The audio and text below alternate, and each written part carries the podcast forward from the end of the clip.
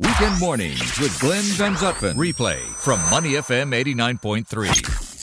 And our Executives on the Run uh, segment this morning is going to be with uh, Rob Schimek, who is the COO of FWD Insurance, Alison Eyring, CEO of Organization Solutions, and Natalie Dau, fitness entrepreneur and the recent winner of the Ultra 100K Marathon. Good morning, everybody. How y'all doing? Good morning. Good morning. Every good. Okay, first, Natalie, you've been on the show many times. Congratulations on your recent win. Thank you very much. Tell us Yeah. about what was that like to do 100, 100 kilometers? Yeah, it was a mental uh, a mental challenge and unexpected to win, but something I would definitely do again.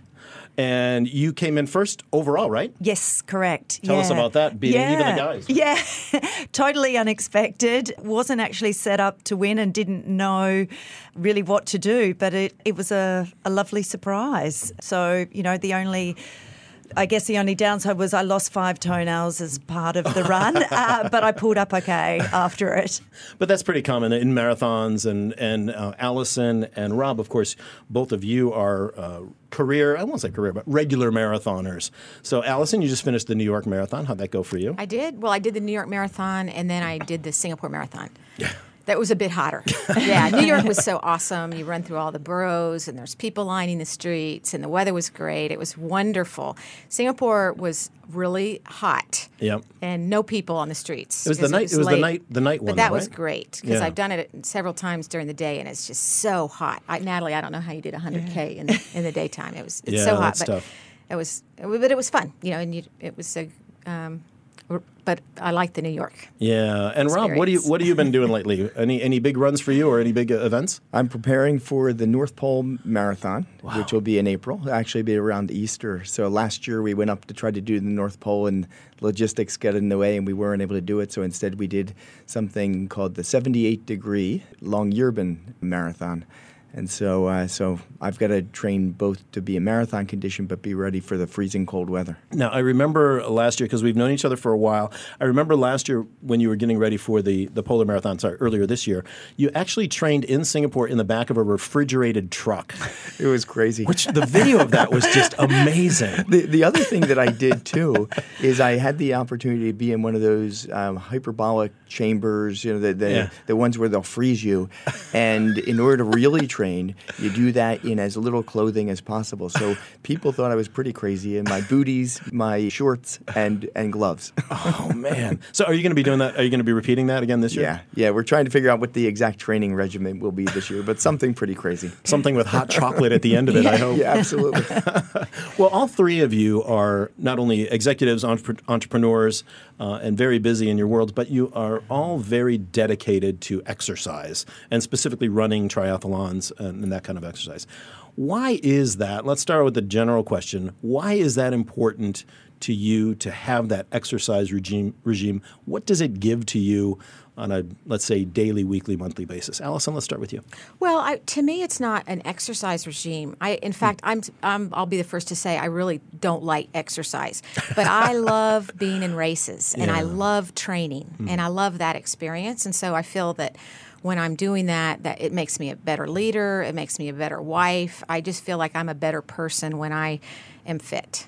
Is it the endorphins that you get flowing through you, or the the time of day you go up and you know run early in the morning, or what, or ride, or what? What is it? Is there something you can narrow down that, that you feel makes you better? Well, I think that for me, the last few years, mostly I've done triathlons, and so I find that there's a big learning component to that. So it's it's just challenging me. I love that. Um, so I feel that that helps me get perspective. So for me, the benefits are psych- psychological benefits. I think are really great. Yeah. How about you, Rob? You have a you are on the road a lot around the region, and it, it must be a challenge to keep up that regime. But why is it so important to you to to do that? Yeah, I I think I'm very similar to the way Alison just described, which is that A, I just love to experience things. I'm an experience junkie, I think I would say.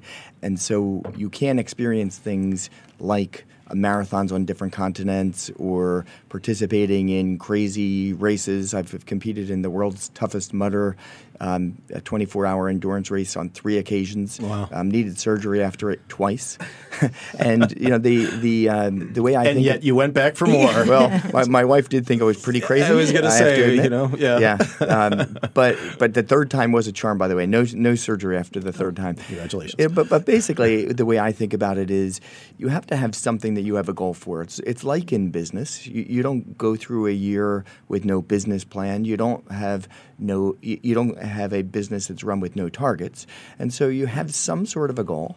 And the goals I typically set are around I sign up for a race on some crazy location for something that will be fun, tie it into something that will be enjoyable in my life, and then it's self motivating to be ready for that race. Yeah, with Rob Schimek, Alison Eyring, and Natalie Dau in the studio talking about executives literally on the run, but not because they did something wrong, uh, just because they want to uh, get out and experience life in a different way. And Natalie, you're, uh, of course, fit- fitness entrepreneur. You do a lot of coaching in addition to being a professional uh, athlete yourself.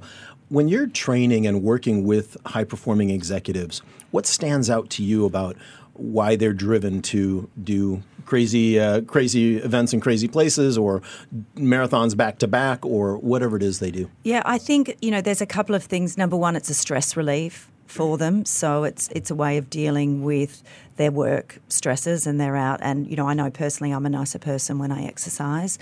I also think people, the older you get, like structure. So people like to follow a structured training program. They like to be able to measure their results against that program. A lot of execs are obviously high performers and high achievers, so they will seek out a coach to get the best results for themselves mm. so they don't want to mm. waste time. You know, and I think, like Rob said, they want an experience. A bit of grit is good. You know, they're in their day to day job, maybe sitting behind a desk, and they they want something a bit more exciting Just to shake it up a outside of that. bit? Yeah, yeah, and test themselves in a different way, which, you know, is a physical way. Yeah, Natalie, have you seen any kind of a shift in mindsets in, let's say, the last three, five, whatever, however many years you'd like to go back, with more executives taking on more of these challenges? Is there is it kind of a newer generation of thinking? We think of the Mad Men of the 1960s, you know, three three drink lunches and smoking and all that.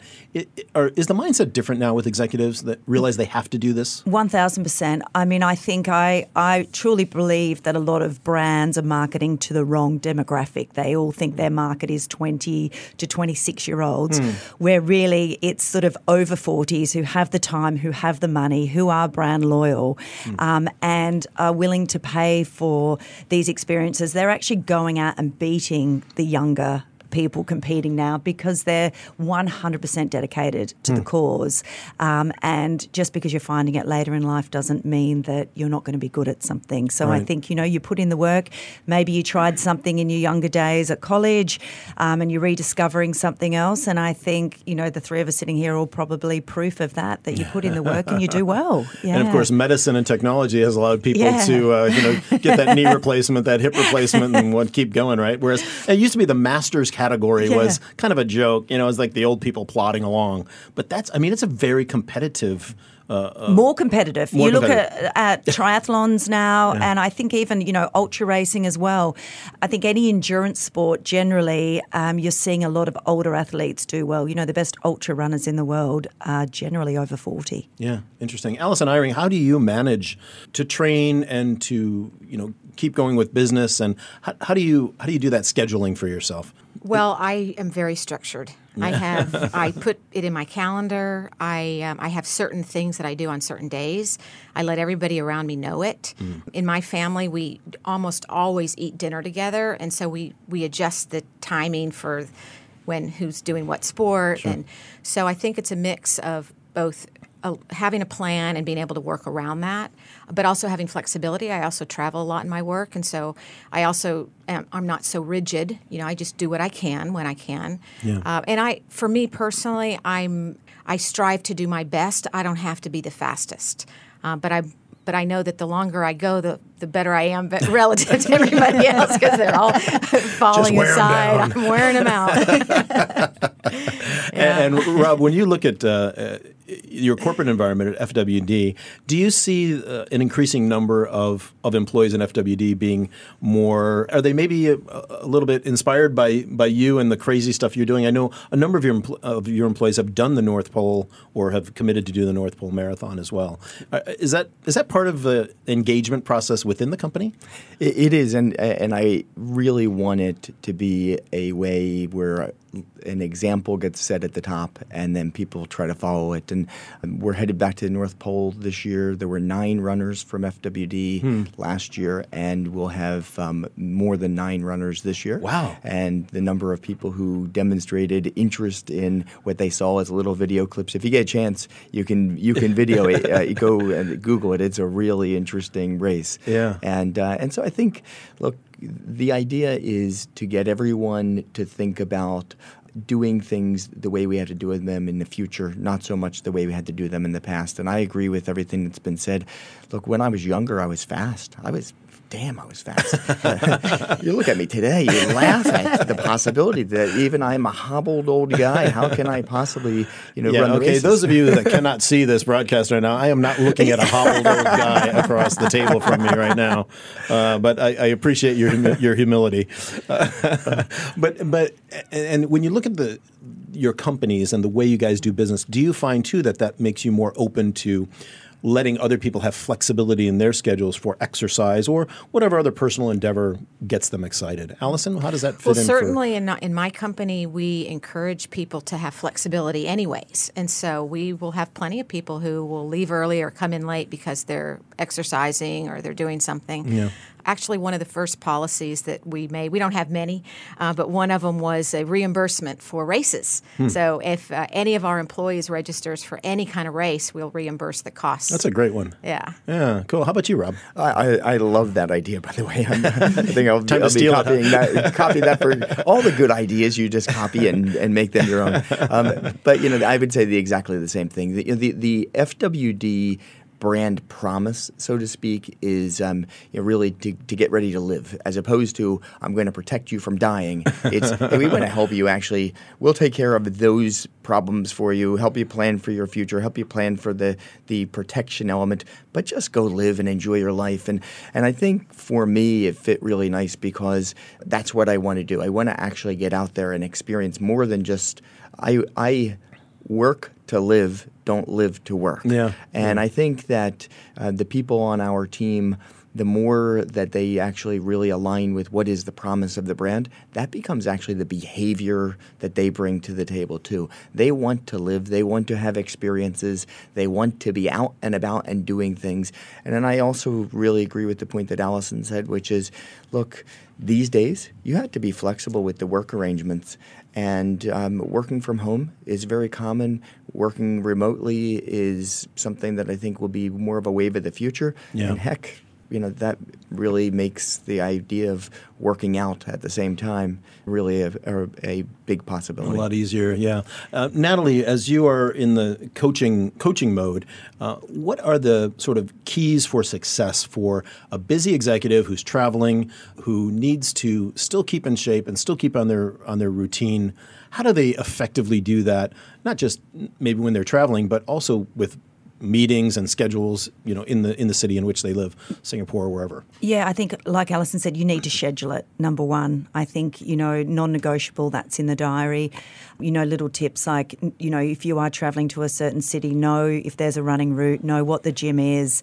You know, plan because you if you leave it to the last minute, it's it's certainly not going to happen. So it's planning ahead, but it's also then if something happens, not beating yourself up and being a bit kind to yourself as well, because mm. you know stuff happens. It, you can't always follow your plan.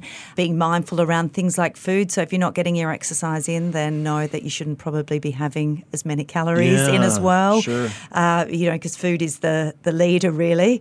So I think just taking into account all of those things is is certainly important. And I think when it comes to execs, you know, it's it's also looking at other communities that they can join and be part of mm. around this. So I think, you know, that's a piece of exercise.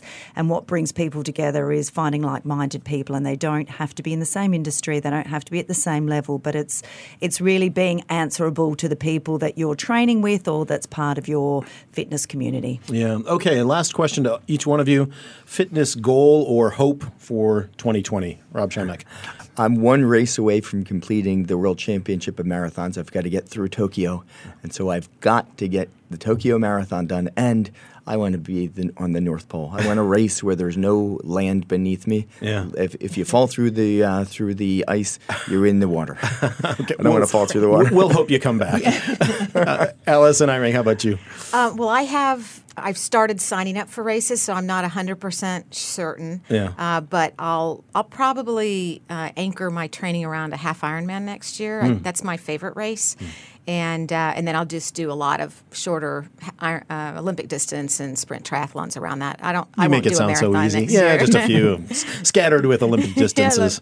uh, well, good for you. Well, congratulations. And uh, Natalie, how about you? Are you gonna? What's your What's your big goal for Another 2020? ultra in March in Malaysia. Oh. So a big one this time. You're gonna win that one too, right?